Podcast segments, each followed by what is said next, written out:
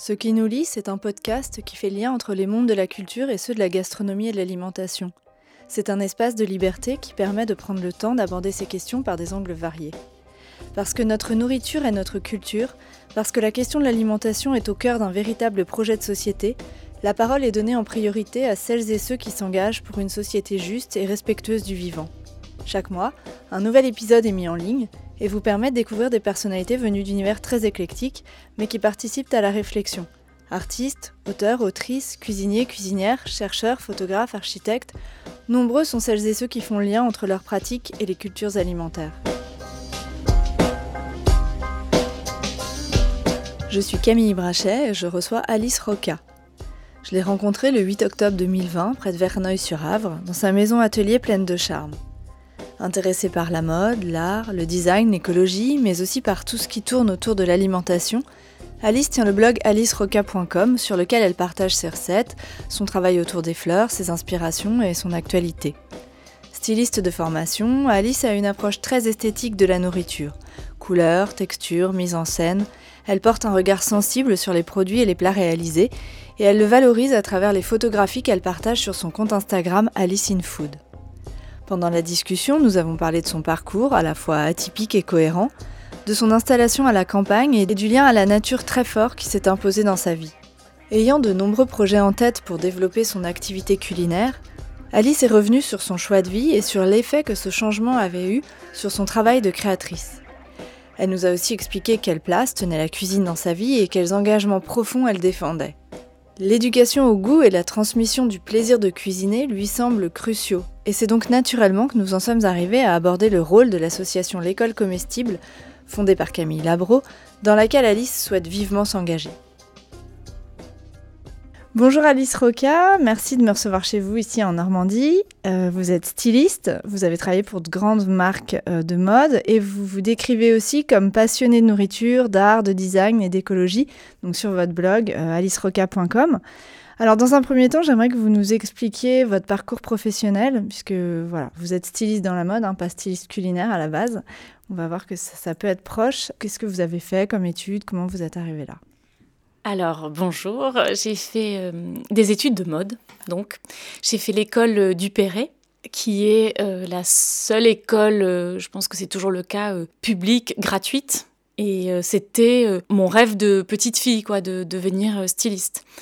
Donc, après le bac, j'ai intégré, j'ai eu le, concours de, du Perret. Et ensuite, j'étais en BTS stylisme. J'ai fait une année supplémentaire qui serait l'équivalent du master aujourd'hui. Et je voulais vraiment travailler, être euh, dans le métier. Parce qu'à ce moment-là, il y avait des ponts, par exemple, avec l'IFM, il y avait euh, mes parents qui me disaient si tu faisais euh, prépa cachant pour devenir prof, etc. Mais moi, je voulais être dans le concret. Et donc, mon premier job, ça a été assistante de rédactrice de mode au magazine Elle. Voilà. Alors, je me demandais un peu ce que je faisais là. Parce que moi, ce que je voulais, c'était créer, c'était dessiner, c'était concevoir des collections. Mais en fait, euh, j'ai appris énormément en étant euh, au L. Et comment vous avez atterri au L du coup? Parce que Alors, bon, euh, j'avais une copine qui avait été prise comme ça, comme assistante. Et en gros, le principe des assistantes OL à l'époque, c'était ils enchaînaient tous les un an et demi chaque euh, journaliste, chaque rédactrice avait de nouvelles assistantes tous les un an et demi. C'était des contrats de un an et demi. Je crois que c'est le maximum de CDD probablement. Voilà. Donc euh, ça tournait et il y avait des places et voilà. Et cette envie de mode, ça venait d'où? Vous étiez dans un milieu où c'était quelque chose qui était très présent ou pas du tout? Pas du tout. Alors ma mère, euh, souvent elle dit, elle dit encore aujourd'hui d'ailleurs pour d'autres raisons, mais de d'où ça, sort, quoi. Euh, il y avait quand même un goût. Hein, euh, après, quand on va chez mes parents, j'ai des copains qui sont venus chez mes parents cet été, ils m'ont dit ah, on comprend des choses ah, quand même, parce qu'il y a ma mère a toujours euh, eu beaucoup d'intérêt pour alors mes parents hein, pour l'art, pour du coup forcément bah, l'environnement, les, les lieux, la maison, c'était une belle maison à Toulouse. Et la mode je sais pas, euh, les vêtements, quoi, vraiment les vêtements, le, le côté euh, couleur, coquetterie aussi, les talons. Dès la maternelle, je rêvais d'avoir des talons, de porter ah des talons. Ah, c'est marrant. Non, mais c'est marrant, ça vient vraiment de loin. Ça vient de loin. Un truc qui s'est concrétisé. Et qui s'est allé au bout. Comme Exactement. Il y a plein de petites filles ou d'enfants euh, qui peuvent avoir Oui, envie de c'est ça, vrai. mais qui C'est vont vrai. pas au bout de cette vrai. envie. Ouais. Tout à fait. Donc pour moi, c'était très simple parce que dans ma scolarité, même si j'ai fait d'ailleurs, mes parents m'avaient mis au conservatoire, Ouais. donc j'étais en En- horaire en aménagé en, en, danse, musique, musique musique. et j'étais en horaire aménagé au conservatoire et mes, mes, mes parents, euh, pour être dans une bonne école, enfin il y avait un peu cette idée, Mhm. voilà, j'ai fait allemand en première langue, latin, Ouais. enfin ce côté, euh, voilà. Mais moi, je voulais être styliste. Ouais. Du coup, c'était très simple parce qu'au lycée, je suis allée en art plastique. Dès la seconde, je savais que je voulais aller à Duperré, qu'il fallait passer un concours. Le concours, Voilà. vous l'avez eu. C'est et ça. ça s'est enchaîné euh, Ouais. comme ça. Mm. Et euh, le lien entre le, le monde de la mode et celui de l'alimentation, il est évident pour vous. Ça repose sur quelle dimension? Alors, il n'était pas évident euh, d'emblée, Ouais. Déjà parce que quand même c'est quelque chose qui aujourd'hui a pris beaucoup de place dans ma vie, mais qui n'en prenait pas autant Ouais. il y a encore euh, dix ans. Ouais, ça. Mais... Mais surtout, aujourd'hui, j'en fais, euh, je fais le lien entre les deux et je comprends moi-même Ouais. pourquoi, euh, pour moi, ça a un vrai lien. Parce que finalement, ce que j'aime dans la mode, c'est les couleurs, les matières, les silhouettes, les volumes, les textures. Enfin, C'est le style, c'est l'allure. Et je trouve qu'en fait, dans la cuisine ou dans la, dans la, dans la déco, ou quand je fais un bouquet de fleurs, il Ouais. y a tout ça qui se joue. Ouais, bien sûr. Donc, assez récemment, je me suis dit, mais j'arrête de, Ouais, de, cloisonner, de les- cloisonner. les choses. Parce que c'est pas moi, en fait. Et pendant très longtemps, je prenais ça comme un défaut d'être aussi attirée par autant de choses. Et au bout d'un moment, je me suis dit, il faut que j'en fasse une qualité, que ce soit quelque chose qui me, voilà, qui me serve et qui me porte, plutôt, Ouais. que, qui me, plutôt que de me freiner, en fait. Parce que c'était plutôt un frein. Vous le perceviez comme ça. D'abord, euh, le milieu de la mode, il est assez, euh, il peut avoir un côté un peu sectaire Ouais. aussi. Euh, alors moi, j'ai- pas une ambition folle d'être dans des marques de luxe parce que j'ai toujours très tôt, en fait, j'ai fait des choix de vie. Ouais. Et ça, euh, maintenant, je le, je le relis comme ça, mais je m'en suis aperçue que j'ai fait des choix entre euh, être mon premier euh, boulot d'assistante styliste. Mhm. J'avais passé des entretiens chez Sonia Riquel et chez Comptoir des Cotonniers. Ouais. Et chez Sonia Riquel, je savais que j'allais être ben, la- la- la- l'assistante de l'assistante de l'assistante. Ouais. Et chez Comptoir des Cotonniers, j'étais la première euh, styliste qui prenait. Donc, j'ai Ouais. senti qu'il y avait... possibilités Oui, voilà. plus ouvertes. Et, et, et que peut-être euh, c'était pas le luxe, donc une possibilité de vie euh, en dehors de, de, de la mode aussi. Mm. Votre- C'est votre premier poste euh, de Oui. styliste, euh, Oui. de, de stylisme, le comptoir des cotonniers. Oui, tout à fait. Et vous êtes resté combien de temps là-bas? Je pense euh, six ans. Six ans. Oui. D'accord. Ouais, ouais, c'était vraiment euh, une super époque où ça, ça, ça marchait très bien, donc ça, ça, ça, ça a été euh, exponentiel. Et c'est différent aujourd'hui Vous avez l'impression dans la mode est en perte un peu de, de vitesse C'est compliqué C'est- Alors- Ça a changé en... Parce que là, vous dites six ans, mais... euh, Oui, alors après, non, parce que je pense que il y a la mode, la mode des marques en fait. C'est ça qui se passe, c'est que Comptoir des Cotonniers a eu son âge d'or. euh, maintenant, c'est d'autres marques. ouais, et tourne. ainsi de suite. Les seules marques qui sont pas touchées par ce côté euh, plus éphémère, on va dire, ce sont les marques très luxe. Ouais. Voilà. Mais il y a un truc qui est aussi intéressant, je trouve, dans la mode, enfin, du point de vue quand on n'est pas dedans, un peu novice, c'est de voir qu'en fait, une marque va avoir des stylistes qui vont donc changer. Alors, vous dites 6 ans, comptoir des cotonniers, c'est quand même long, donc Oui. ça, a ça le temps de se poser. Mais j'ai l'impression qu'il y a certaines marques où le style va changer, mais tous les deux ans, et et qu'il n'y a pas du coup de, de lisibilité pour le, le- le consommateur. mm, mm, Et mm. que c'est c'est très difficile parce qu'en fait, l'identité de marque n'existe pas parce qu'il y a trop de, de changements de stylisme. Et ça, c'est un truc que, que vous percevez. Enfin, Oui, je le perçois chez certaines marques parce que je pense qu'il y a un peu une volonté de toucher euh, beaucoup de monde. Ouais. Et euh, que moi, les, les marques qui me plaisent ou qui peuvent m'intéresser sont des marques qui, justement, ont une identité forte, forte. et qui s'y tiennent. Et, et pour moi, là, on trouve quelque chose. Enfin, il y a une, il y a une consistance. Ouais. Voilà. Mais c'est vrai qu'il y a un peu, il y a un Ah, peu Il y a ça. un turnover qui a l'air énorme, mais Oui. du coup, il n'y a plus d'identité en fait. En Mm. fonction de la personne qui est aux manettes euh, à un moment, euh, Ouais. c'est pas la même chose. Quoi. Ouais. Et pourtant, la marque euh, reste. C'est vrai. euh, ouais. Mais c'est dans le luxe aussi, dans les grandes marques Ouais. de luxe, parce que un créateur passe d'une maison à l'autre. Du coup, Ouais, c'est- ouais. c'est Mais aussi j'ai l'impression qu'il y a peut-être plus de continuité. Ou... Quand même. Oui, oui, bien sûr. moins, mais- Non, non, non, mais bien sûr.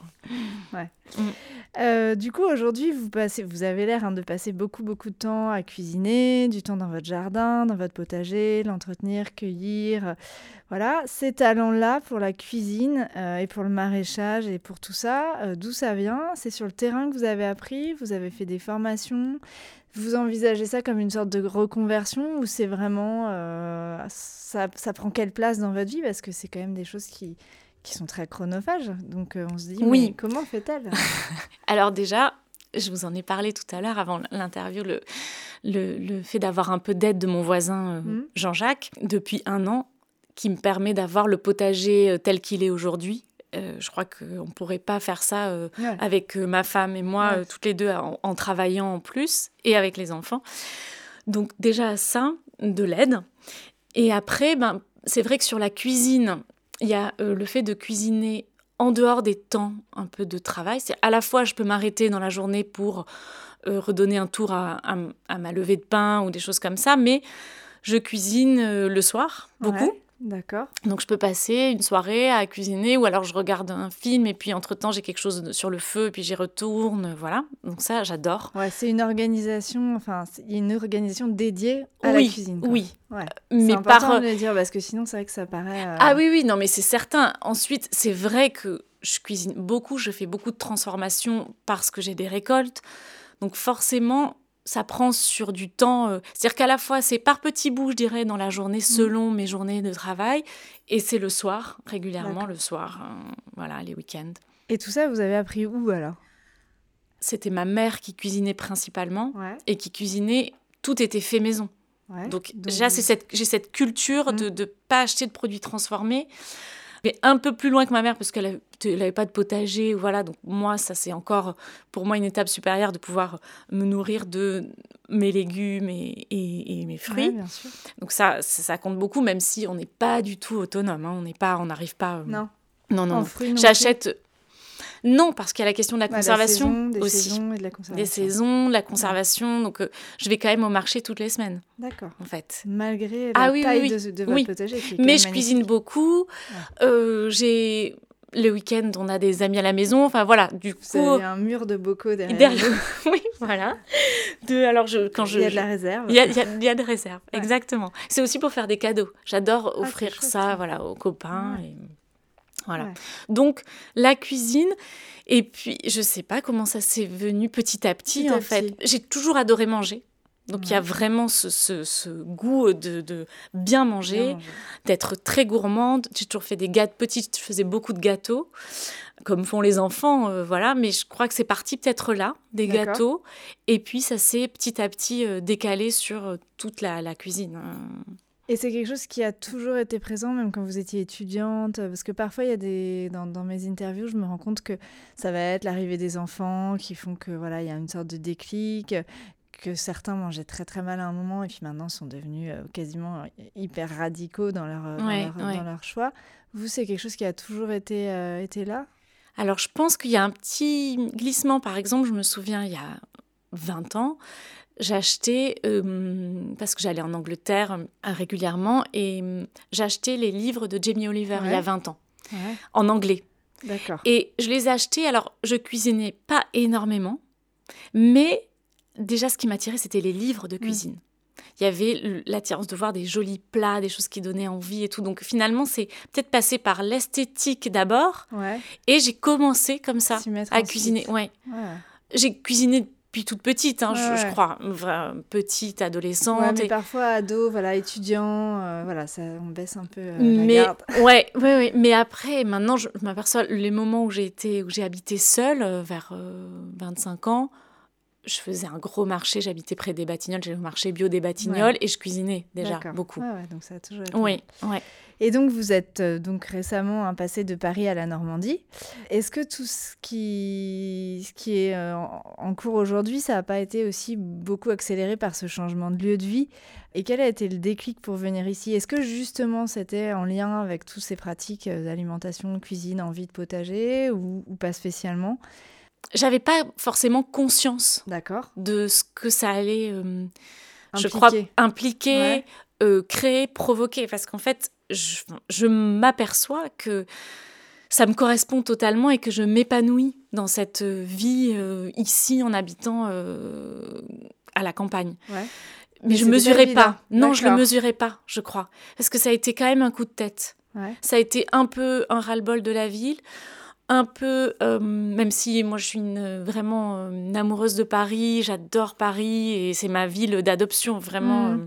L'Ital, en revanche, ma femme, elle, elle a, elle a, grandi ici à la campagne et je crois que quand on a eu donc notre premier enfant ensemble, elle ne s'imaginait pas faire grandir, voir grandir ses enfants en ville, et en particulier à Paris. Parce qu'elle, elle a toujours vécu ici? Elle a grandi ici, elle est venue faire ses études à Paris. Études à Paris, voilà. Donc je crois que ça a été ça, et c'est un peu elle qui m'a poussée. J'ai suivi euh, comme souvent je fais, c'est-à-dire que mais un peu à l'instinct, pas beaucoup, pas beaucoup de résistance. Ça m'attirait, ouais. mais je je mesurais pas en fait. Je, je, réalisais pas. Je me disais bon, quand même. Euh, et du coup, ce nouveau lieu de vie, ça a eu un impact sur vos pratiques euh, culinaires Bien sûr, forcément, Bien sûr. Bah, justement, ça dans le fait tout de suite. Enfin, je veux dire, le potager, c'était une évidence en arrivant. Oui. En fait, même avant d'acheter. Euh, ma belle-mère, donc qui euh, avait cette maison, elle faisait un potager. Et moi, avant d'acheter, comme on venait ici le week-end, j'ai commencé à faire le potager avant de, vraiment d'aménager.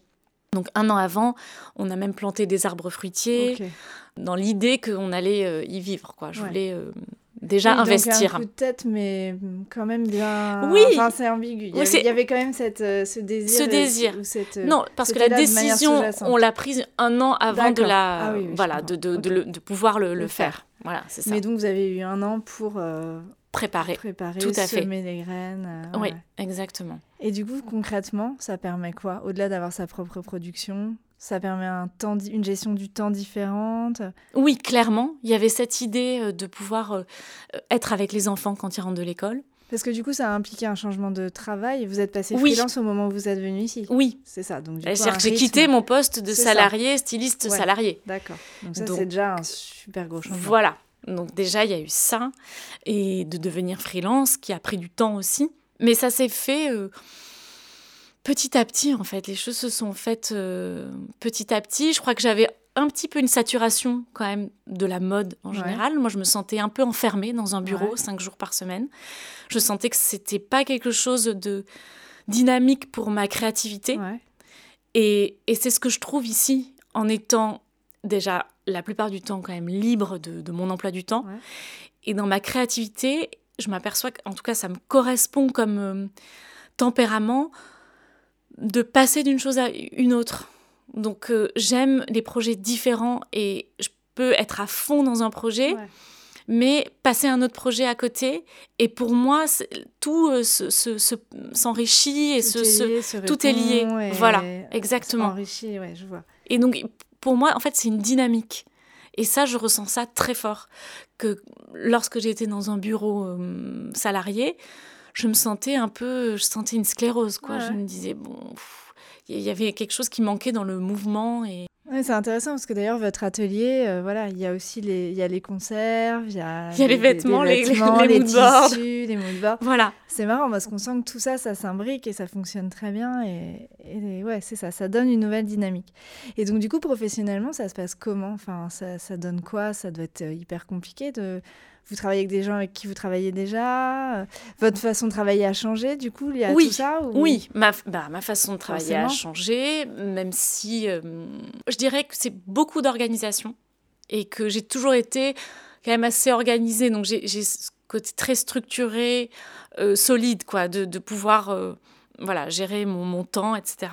Ensuite, pour ce qui est de trouver des clients, enfin de, voilà, d'avoir des clients, c'était de mon expérience passée, de contacts euh, voilà, que j'ai eu euh, des, clients et qui aujourd'hui euh, avec qui je travaille. Il y a des variations, il y a des clients qui voilà, il y a des choses qui ont démarré qui finalement n'ont pas abouti, voilà. Mais aujourd'hui, j'ai des clients pour pour exercer mon, métier. Et est-ce que ça a ouvert d'autres portes à d'autres métiers, d'autres talents que vous pouvez exercer, d'autres propositions, du coup, pas forcément liées uniquement à la mode Non, là, voilà, c'est en train. Là, il se passe des choses clairement euh, sur euh, ma partie plus euh, art de vivre, cuisine. Ça, c'est en train d'évoluer. Oui, Vous essayez de développer ça oui. vraiment. En fait, professionnellement, j'entends. Exactement. Plus, le, plus loisir, Tout à fait. mais professionnellement. Tout à fait. Là, là je sens que ça prend un tournant la partie photographique prend de plus en plus d'importance parce que c'est moi qui prends toutes mes photos. Donc là, j'ai par exemple acheté un appareil photo et j'ai cette démarche photographique qui euh, me, plaît beaucoup. Et ça, ça vient d'où? Vous avez appris aussi ou c'est pareil, c'est du, c'est du, du, loisir? Enfin, c'est Oui, c'est un côté artistique c'est le... qui traverse tout, qui, qui émerge. Alors c'est sûr qu'il y a mon père euh, prenait des photos, mon, mon, frère euh, prend des photos. Petite, mon père, il organisait des, des concours photos pendant les vacances à la campagne et on faisait, on faisait nos, nos tirages. Quoi. Enfin, ah, il y avait quand même... donc il y a un terrain aussi très voilà. développé. Hmm. Donc j'avais un appareil photo, euh, voilà. Euh, vous êtes aussi très engagé dans toutes les questions liées à la préservation de l'environnement, à l'éco-responsabilité. Euh, cette conscience-là, vous l'avez toujours eue parce que vous venez de la mode, qui n'est pas un mm. milieu hyper éco-responsable. C'est mon, mon, grand paradoxe. Hein. voilà. c'est quelque chose qui a émergé pareil avec le temps, en se retrouvant dans ce lieu, où cette conscience, elle a toujours été présente, même si c'était pas forcément au cœur de votre métier Alors, toujours, je ne sais pas, mais depuis très longtemps. Mm. Et de plus en plus. Et encore, quand euh, je me sens pas aujourd'hui justement euh, pas assez engagée. Je trouve que justement je, je fais rien euh, pour ça et c'est une vraie interrogation. Ah depuis que je suis arrivée ici, c'est une vraie question de chercher. Je, je, je, m'interroge sur où m'engager parce qu'il y a tellement de causes, on va dire, de choses qui me, qui me, qui me touchent, qui m'intéressent et du coup, pour l'instant, il y en a. Ouais, il y a un peu ça. Là, je crois que c'est en train un peu de se dessiner parce que j'ai suivi le travail de Camille Labro euh, avec l'école comestible. Là, notamment, je l'ai contacté, j'ai envie enfin, de, de, soit reproduire ça, en tout cas de, de localement, de pouvoir euh, travailler là-dessus. Je me dis, bah, peut-être que c'est là-dessus, en, en, tout cas, de travailler sur l'alimentation, l'éducation à l'alimentation et chez les enfants. Ah bah, et comment, voilà. Donc, je me dis peut-être que c'est ça, mais ça, ça, fait quatre ans que je suis ici. Et c'est que maintenant que ça se. Enfin, ça fait un moment que je pense à ça, mhm. mais là peut-être que je vais trouver. Euh, voilà. parce que vous avez des enfants petits. Oui. Euh, qui ont, euh, oui, vous m'avez dit 6 Voilà, 6 mois, 6 ans et, 12 ans. le plus grand, 12 ans. Et comment est-ce que vous transmettez tout ça, ces valeurs euh, fortes, alors aux autres et en, premier lieu à vos enfants? Ils sont je concernés? Votre, alors, votre fils de 12 ans, c'est des choses qui lui parlent Mon fils de 12 ans, il est plutôt contre, mais parce qu'il est parce contre. Qu'il a 12 ans aussi. Voilà, donc c'est assez drôle parce que moi j'ai toujours fait. Alors, il y a deux ans déjà, j'ai décidé de, de, de, ne faire que les goûters maison. Ouais. Autant vous dire que mon fils de 12 ans, ça l'a pas. C'est pas qu'il croulait pas sous les, biscuits industriels, mais par principe, il va évidemment préférer les biscuits industriels et ne pas donc me ramener les goûters pas manger et manger les goûters de ses copains. voilà. Le plus petit, là, euh, Alyosha, lui, il, est, il aime mieux et donc il, mange mes goûters, il est assez content. Mais euh, je crois que c'est en faisant, en fait. C'est, je leur, je leur laisse pas le choix. Ouais. Voilà. Et il voit, il me voit faire, il me voit, je dis. Il participe. Et il participe pas forcément. Ça dépend un peu des personnalités des, deux garçons. Ils ont des personnalités très différentes. C'est très présent dans la maison. Je répète beaucoup. Il y a le, recyclage, même si là j'ai vu des choses encore terribles sur le recyclage. Mais en tout cas, euh, sur l'alimentation, c'est très présent parce que c'est principalement des légumes, des légumineuses, des céréales, peu de viande. Et je parle dessus, je dis des choses. Donc ils sont très euh, conscients de ça, malgré eux un peu. Mmh. Voilà. Ça infuse doucement. Ça infuse. Et puis, on entend tout d'un coup, on capte des, des phrases. Et alors, il y a, y a, mmh, je rigole parce que ma mère, quand elle vient ici, elle ramène son, son pain de mie parce que, voilà, elle ramène son pain de mie. Si elle, elle va écouter ça, mais elle va rigoler.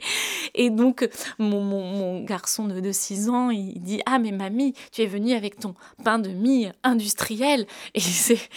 Mais finalement, il critique, mais il en mange parce qu'il trouve ça quand même. Voilà. Mais j'ai l'impression que les enfants sont plus sensibles et sensibilisés. C'est des choses qui leur parlent. Est-ce que on leur en parle peut-être plus? Enfin, il y a quand même un, gros mouvement. Euh, alors, je sais pas si ça vient de l'école, hein, pas forcément. Ça dépend où tout ça. Ça, dépend. ça dépend des milieux. Voilà. Mais globalement, j'ai l'impression qu'ils sont. Euh, enfin, c'est des sujets qui les intéressent les petits en plus. Oui, ça. je crois. Ils posent des questions. Ils sont hyper sensibles. Les causes animales, tout ça, c'est quelque chose qui leur parle.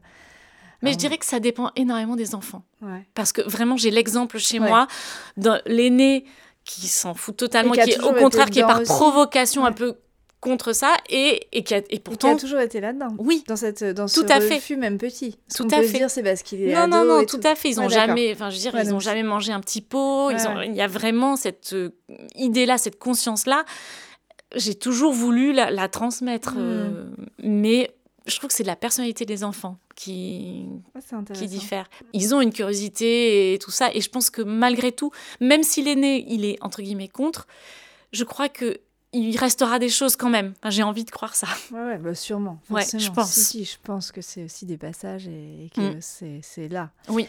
Et au niveau de vos amis, parce que ça, parfois, c'est des ruptures. Enfin, il y a des. Ah, c'est intéressant cette question. De, de se retrouver, je sais pas, en vacances avec des gens qui vont faire toutes leurs courses au supermarché en prenant que des produits euh, transformés alors que vous n'êtes pas là-dedans. Je sais que ça peut être des sujets qui sont Bah, je souvent crois- délicats parce qu'on ne veut pas non plus heurter, Oui, blesser. oui, Enfin, c'est. Oui, je crois qu'il il, il faut pas être euh, fasciste, quoi, en Ouais, fait. Je crois qu'il faut, il faut. Je sais Il pas si j'y arrive toujours, hein, euh. parce que parfois j'ai une copine comme ça qui revenait toujours du marché avec un nouveau sac en plastique et je lui disais mais quand même, tu vois, euh, tu- mais voilà. Et en fait, je pense que j'ai un peu, j'essaye en tout cas d'arrêter de, de faire ça parce que j'ai pas envie de juger, j'ai Ouais. pas envie de forcer, j'ai pas envie.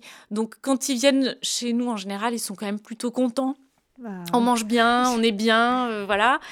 Et après, euh, quand c'est les vacances, euh, bah, c'est moi qui vais, euh, par exemple, faire le marché, plutôt parce que j'adore faire le marché.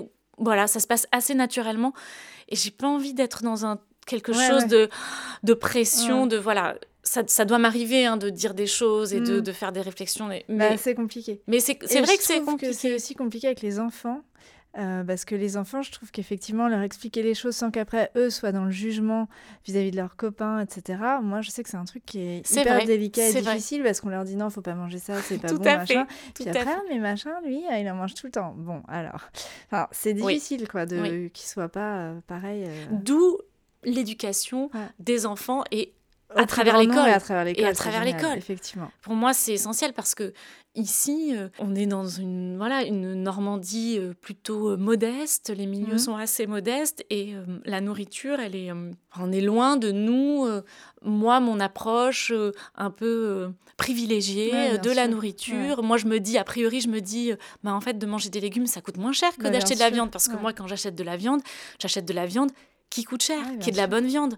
Mais c'est sans euh, Sans, sans penser le prix de la viande. bah, euh, sans aller au supermarché, j'y vais quand même, j'arrive pas à ne plus y aller, mais euh, la réflexion, c'est de voir qu'on peut acheter de la viande, des barquettes de je sais pas de combien de kilos à 5 euros. Et donc, bah oui, en fait, on peut manger de la viande pour pas cher. Exactement. Et moi, je suis dans ma logique de privilégier. Ouais, Je le- c'est vrai. et, et ça, on, on l'oublie. Et de vivre ici, moi, ça m'a vraiment fait prendre conscience de, De ça, ça. que dans mon milieu parisien, Ouais. même si j'habitais euh, dans un quartier très populaire, bah, mes copains, c'était des gens euh, privilégiés. Ouais. Il faut être euh, Non, mais c'est euh, intéressant honnête, parce quoi. que en plus on pourrait se dire à la campagne, etc. Il y a plus d'accès aux produits, Non. aux producteurs, mais en fait non. C'est la gens vont quand même au démarche. supermarché. Tout à fait. C'est la démarche de chacun. Les gens qui vont au marché, moi que je croise au marché le, le- le samedi à, à Verneuil, c'est pas les mêmes que ceux qui vont au supermarché. C'est pas, enfin, clairement, c'est, Mm. c'est- Ouais, ouais. C'est vrai que du coup c'est important que ça passe par les enfants et euh, et l'école euh, publique. Bah oui. euh, ça devrait, être- pour moi, ça devrait être euh, l'État en fait Ouais. hein, qui devrait. euh, voilà, ça, oui, Mais bon, voilà. Mais bon, Nouvelle- aussi, voilà. euh, c'est pour ça que c'est que c'est super important de soutenir l'école Ouais. comestible, effectivement. Euh, Alors aujourd'hui, votre vitrine, enfin votre façon de vous montrer aux autres, c'est votre blog, bien sûr, qui propose des recettes, euh, des contenus liés à vos valeurs, à vos domaines de compétences, euh, mais aussi les réseaux sociaux, puisque votre compte Instagram euh, Alice in Food est, très suivi. Alors, affirmer ces, ces- ces compétences et se faire connaître comme ça, est-ce que ça aurait été possible sans ces outils? J'ai l'impression que c'est vraiment quelque chose qui est indispensable dans des profils comme le vôtre, en fait, pour montrer ce qu'on sait faire, en fait, quand c'est pas son cœur de métier d'origine. Enfin, mm. Comment est-ce que vous voyez ces outils-là? Comment est-ce quel rapport vous avez aux réseaux sociaux? Alors déjà très euh, joyeux et spontané. Déjà, euh, c'est vraiment euh, euh, justement là, je- j'ai la newsletter là que je préparais pour demain était un peu sur ce sujet. Il y a plusieurs choses. Je pense qu'il y a quelques années, il y a 15 ans, je crois, où il y a eu l'explosion des blogs de cuisine. Ouais. Moi, à ce moment-là, euh, j'avais déjà, c'est toujours des idées, donc j'avais toujours envie, etc. Et quand je l'ai lancé, mon blog, un premier lancement à la naissance de d'Alyosha, donc il y a six ans, euh, je me disais, mon argument pour ne pas en faire, c'était il y en a dix mille, pourquoi un de plus, mais qu'est-ce que je vais faire et tout. Et, et je l'ai fait par plaisir. Et je suis partie de, ce point de vue et c'est toujours ce que je garde à l'esprit. Et mon compte Instagram, c'est exactement la même démarche. Et là, euh, par exemple, ce week-end, j'ai rien posté euh, sur Instagram. Donc ça me trottait dans la tête. Je me disais, bon, je poste rien, je, suis avec les amis. J'ai pas envie d'être dans un truc de, pression. Malgré moi, forcément, je me dis, je peux pas euh, ne rien poster pendant une semaine. C'est un peu laisser à l'abandon le compte qui a besoin d'être vivant. Mais je veux vraiment garder cette spontanéité, mm. ce côté vivant, ce côté en fait que j'ai envie. J'ai pas envie de quelque chose de le faire parce que je me suis dit qu'il fallait le faire. Ouais, mais ça reste quand même présent. Enfin, ça reste quand même. C'est présent, je peux hein. pas nier parce que forcément, ça prend des proportions que je suis un peu suivie, que du coup, bah, j'ai des, j'ai des demandes. Que je dois répondre à des questions. Oui, ça, vous apporte, euh, ça vous apporte des choses concrètement. Concrètement, voilà, il y, a des choses qui se passent, mm. j'ai des rencontres, euh, ça me plaît beaucoup, quoi. Oui, bien sûr. Euh, vous proposez aussi des activités au public, alors euh, pas, euh, pas tous les week-ends. Hein. Non, c'est le début, j'en ai fait là, Voilà, je pense à l'atelier tomate que vous avez fait il n'y a, pas longtemps. Oui. ce genre d'événement, c'est quelque chose que vous souhaitez multiplier, développer ou... Oui, alors dans je quelle crois que... Dans quelle mesure? Parce que c'est quand même aussi très prenant, c'est faire venir les gens chez vous. Tout à fait. C'est particulier. Je ne le sais pas encore exactement. Donc ce que je fais, c'est que j'ai l'impression d'expérimenter, de tenter des choses. J'ai envie de ça, de rencontrer, de passer comme ça une journée. C'était vraiment une très belle journée cette première journée que j'ai fait l'atelier tomate. Vous pouvez expliquer un peu ce que vous avez fait parce que... Alors, on a... Euh, donc, j'ai accueilli euh, un petit groupe euh, de personnes. C'était que des, des, femmes. Ça s'est trouvé comme ça. J'ai quand même clairement plus un public féminin. voilà. Il y a ma prof de yoga qui est venue. On a fait un, un, cours de, de yoga. Mhm. Et ensuite, on est allé au potager. On a parlé du potager, des plantes. On a récolté les tomates qui restaient. J'en avais récolté aussi en amont euh, pendant la semaine. Et on a cuisiné ensemble. On a préparé le repas du midi, une shakshuka, euh, principe mhm. de tomates, poivrons et des œufs au dernier moment euh, cassés dans le, dans le plat. On a préparé des sauces tomates. Ça, c'était vraiment, voilà, il y avait cette, ce moment d'échange, de préparation, d'être, voilà, tout ensemble dans la cuisine, de prendre le temps de déjeuner, d'échanger, de parler sur nos vies, voilà. Donc, euh, c'était pas un hasard que ces femmes-là se retrouvent chez moi et envie de venir chez moi partager ce, moment. Et ensuite, on a hum, mis en pot, stérilisé. parce que ça, c'était vraiment moi dans ma démarche de d'apprendre ça, de transmettre ça sur le fait de conserver. C'est-à-dire que quand on a beaucoup de tomates, qu'on se retrouve ou beaucoup de pommes ou beaucoup qu'est-ce qu'on en fait et euh, comment garder ça de manière économe, c'est-à-dire sans utiliser euh, d'énergie. Hein, c'est pas au congélateur, euh, voilà. Mhm. Pendant la stérilisation, on est parti faire une balade, une cueillette de plantes sauvages que je connais. Je suis très très, je fais très attention. beaucoup aussi aux plantes sauvages. Hein. Ça c'est très la cueillette, c'est un truc que j'adore. Vous avez développé aussi ici. Ici, ça, ça, ça par contre. Vous Alors ça c'est rien. Non, D'ailleurs, je connaissais. Donc en lisant, en faisant avec d'autres. Qui... En faisant avec d'autres, les livres, euh, petit à petit, et puis chaque, euh, voilà, chaque année, euh, découvrir des, des, des plantes, des nouvelles plantes. Et les profils des personnes qui sont venues, qu'est-ce qu'elles viennent chercher les, les personnes inscrites? Est-ce que c'était des connaissances? Pas du tout. Ah, il y avait une connaissance avec qui j'avais travaillé dans la mode. D'accord. Et sinon? Et sinon, non. non. Mais ce qui était étonnant et, je pense révélateur, c'est qu'on était toutes dans des questionnements de vie, de mode de vie, de changement. Donc il y avait, on s'est dit, il n'y a pas de hasard. Il y a mm, vraiment mm. quelque chose qui s'est retrouvé là-dessus, quoi, dans le fait d'être un peu à la croisée des chemins. Donc soit des personnes qui étaient en reconversion, qui avaient vraiment trouvé leur, leur euh, nouvelle voie, d'autres euh, qui tâtonnaient, qui savaient pas, mais qui étaient... Donc il y avait vraiment euh, quelque chose de commun là-dedans et c'était très intéressant là-dessus, sur les chemins euh, un peu de, de, de, vie. Est-ce que vous avez d'autres projets de développement euh, par rapport à, à, ce lieu, l'ouvrir, proposer une activité de traiteur, une table d'hôte? Est-ce que c'est des choses dont vous avez envie ou pas forcément? Parce que peut-être vous avez aussi envie de rester tranquille. Euh. Non, non, non, j'ai envie, j'aime l'idée que ça reste ponctuel. La table d'hôte, ça me plairait beaucoup. Euh, c'est compliqué à organiser. Euh, il y a une question de, de, loi, en fait. Hein, il faut avoir, normalement, on doit loger les gens qui mangent. Donc voilà.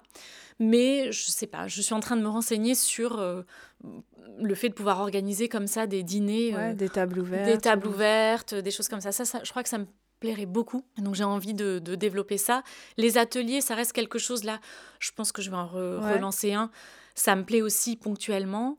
Pour des événements euh, aussi de me déplacer, de venir. Enfin, c'est quelque chose que j'ai envie de, faire de manière, euh, je dirais, euh, par exemple, j'imagine pour des buffets, des choses un peu artistiques ou voilà, avec des, des une idée précise quoi. Ça, c'est quelque chose qui me plairait. Encore. C'est pas. J'ai commencé, j'en ai fait un petit peu, un tout petit peu. Mais ouais, ça, ça me plairait beaucoup rêve euh, absolu euh, de la petite maison qui soit presque peut-être une résidence aussi. Voilà, ça c'est encore euh, des projets à beaucoup plus long terme, mais oui, il y a des plein. Envies. Oui, ce sont des, des envies puis, réelles. C'est vrai qu'on se dit qu'il y a énormément de choses à faire et. Ouais, de, de, de, potentiel pour pouvoir faire des choses différentes aussi. Quoi. Mm. Euh, et cet ancrage dans la région, euh, ça semble assez important. On perçoit euh, plus globalement, je trouve, en ce moment, un besoin de retour à la nature chez beaucoup de citadins, mhm. de retour au vert, etc. Vous étiez précurseur, mais c'est quelque chose dont on parle beaucoup. Qu'est-ce que vous avez de plus? Vous diriez que c'est quoi le gros, gros plus ici? Est-ce que c'est les producteurs pas loin? Est-ce qu'il y a vraiment des adresses locales auxquelles vous êtes fidèles, que vous pouvez conseiller? Est-ce que votre rapport à la campagne a changé depuis que vous habitez là? Alors, euh, déjà, moi, c'est un, cette maison, comme c'était la maison de, mes beaux-parents, c'est un choix non-choix. C'est-à-dire que je n'ai pas choisi ici. Je pense que partout, il y a des, des, des, choses intéressantes à prendre. Donc, je peux pas dire que c'est pour ça qu'on on est ici. Du coup, non, euh, c'est pas pour ça, mais ça vous a permis, j'imagine, de, de, découvrir euh, tout ce que proposait euh, le, bien le lieu, enfin tout le territoire. Quoi. Alors, en fait, c'est très simple parce que j'allais, avant d'acheter la maison, je venais en week-end ici et j'allais déjà au marché et je ramenais mes courses à Paris du marché de Verneuil. Donc, je connaissais déjà la productrice de fromage de chèvre, le maraîcher bio chez qui j'achète mes légumes, etc. Donc, ça, c'est. Voilà, il y a, y a quelques bons producteurs comme ça, bonnes adresses. Et ça, j'y suis fidèle et ça fait partie, euh, oui, de ma vie ici. Enfin, je suis. Mais déjà, en habitant Paris, je me débrouillais pour, euh, pour, euh, pour, me servir ici. C'est possible, vous pensez à Paris? Ouais, Vous pensez qu'il y a un accès comme ça aux producteurs? Mais j'ai l'impression. plus compliqué et plus loin, je trouve, quand on est à Paris, même si. Enfin, c'est assez paradoxal parce qu'on a une offre énorme. L'offre est énorme. Et en même temps, justement, c'est tellement énorme que c'est parfois compliqué de trouver les, les bons producteurs et, et, voilà, à des prix raisonnables. À des prix raisonnables, c'est surtout ça. ça. Alors, je crois qu'il y a quelques adresses. Alors moi, du coup, j'en ai plus besoin en termes d'épicerie, même si ça m'arrive d'aller pour le plaisir. Je passe chez Terroir d'Avenir. Au moment des agrumes, je sais que je vais avoir des agrumes excellents. Je vais en ramener. Donc moi, je fais ça maintenant aussi. C'est-à-dire que quand je viens à Paris, les deux sens en fait. Les, gens qui me connaissent bien, euh, quand je suis à Paris, je suis avec ma valise. Donc ma valise à l'aller, elle est remplie. Ah non, parce qu'elle est remplie de cadeaux pour les copains, de voilà, ou de, dossiers aussi de, de, boulot. Et elle revient pleine, aussi pleine que je suis arrivée parce que je vais passer chez G de tout acheter euh, mes noisettes du Piémont, je vais passer euh, au supermarché japonais pour acheter. Donc voilà, j'ai mes adresses. Tout à fait. parce qu'il y a des produits évidemment que je mm. ne trouve pas ici. Donc, ouais. Et ce regard sur la campagne? Il a changé Alors, cette perception, ce regard? C'est-à-dire que je suis à un moment de ma vie aussi, je suis arrivée ici avec déjà une vie construite, des amis. Euh, en fait, une des premières idées en achetant la maison, ça a été de faire une maison d'hôte, table d'hôte. Et on a reculé là-dessus, notamment parce que la réflexion, c'était, alors on a une très grande maison, mais le week-end, on va recevoir, on s'éloigne de Paris, donc de nos amis, et le week-end, si on fait maison d'hôte, euh, table d'hôte, on va recevoir des gens qu'on ne connaît pas Ouais. et on verra pas nos amis. Ouais, ça se défend. Donc, on s'est dit non là, c'est pas logique. On garde, on fait pas maison d'hôte et on plutôt On fait maison d'hôte pour nos amis. pour nos amis. Ouais. Et ça, ça a été pour moi une très bonne décision parce que je crois que vraiment on a réussi à rester, euh, ben, à regarder des liens forts avec nos amis. Alors c'est pas pareil qu'à Paris. Mm. On n'est pas euh, à la dernière minute aller euh, dîner chez les copains, c'est certain. Mais euh, on a entretenu ça. Et donc sur la campagne, sur l'intégration, Et la perception. la perception, plus que la campagne, je dirais que c'est vraiment le rapport à la nature, Ouais. aux plantes, Ouais. aux arbres, aux animaux. Il y a ça peut-être qui s'est développé. Ouais. C'est drôle parce que je je racontais que quand j'étais à Paris, je n'arrivais pas à faire vivre une plante euh, intérieure au balcon. C'était vraiment une catastrophe. Je disais vraiment, comme on dit, je n'ai pas la main verte. Mm.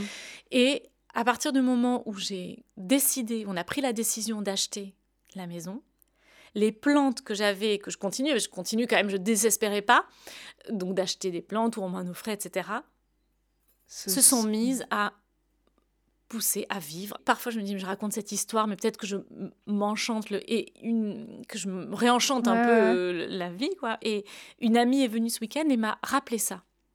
Ouais, donc c'est vraiment. Donc je crois que euh, ça s'est vraiment passé et ça je, je trouve ça un peu c'est un peu mystique mais j'adore cette idée et, et donc que ça transforme ça a transformé toute ma vie quoi ce rapport Ouais. aux plantes et à la à nature, la nature, ouais. à l'extérieur, Oui, euh, tout à fait. balades, à la terre à la terre. à la lune Une vraie reconnexion. oui tout Ouais. à fait Très bien, bah écoutez, merci beaucoup euh, Avec Alice. Roca pour cet échange euh, très éclairant et très agréable. merci beaucoup Une nouvelle rubrique dans Ceux qui nous lit. À la fin de chaque numéro, j'ai décidé de vous parler d'un livre que j'ai particulièrement aimé. Aujourd'hui, je voudrais attirer votre attention sur le livre de Paul Masson et Nadia Samut, Construire un monde au goût meilleur, paru aux éditions Actes Sud le 28 octobre 2020. Nadia Samut est la chef de l'auberge La Fénière, le premier étoilé libre de gluten situé dans le Luberon. Bien connue pour son parcours hors du commun, elle a su mobiliser un engagement sans faille pour construire un monde au goût meilleur, comme l'indique le sous-titre de l'ouvrage. Après des semaines d'immersion à la Fenière, la journaliste Paul Masson nous livre ici le résultat d'heures de discussion avec Nadia Samut. Pour replacer les choses dans leur contexte, rappelons que Nadia Samut est coéliaque et intolérante à de nombreux aliments. Manger n'a donc pas toujours été simple pour elle, et elle a dû apprendre à reconnaître ce qui était bon pour son corps.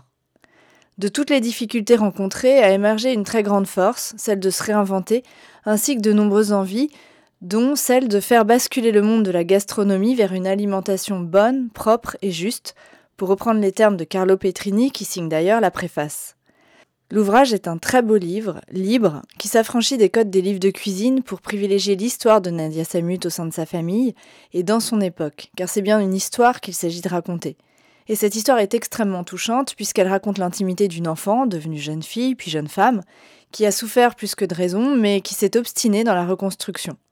Le rebond est venu de son optimisme, de son énergie enfouie, de son envie de transformer un mal pour un bien, et le salut est quant à lui venu de la nourriture. Je cite L'alimentation est la cause de mon mal, elle doit devenir une solution, pas seulement pour moi, mais pour que la table ne soit jamais synonyme d'exclusion.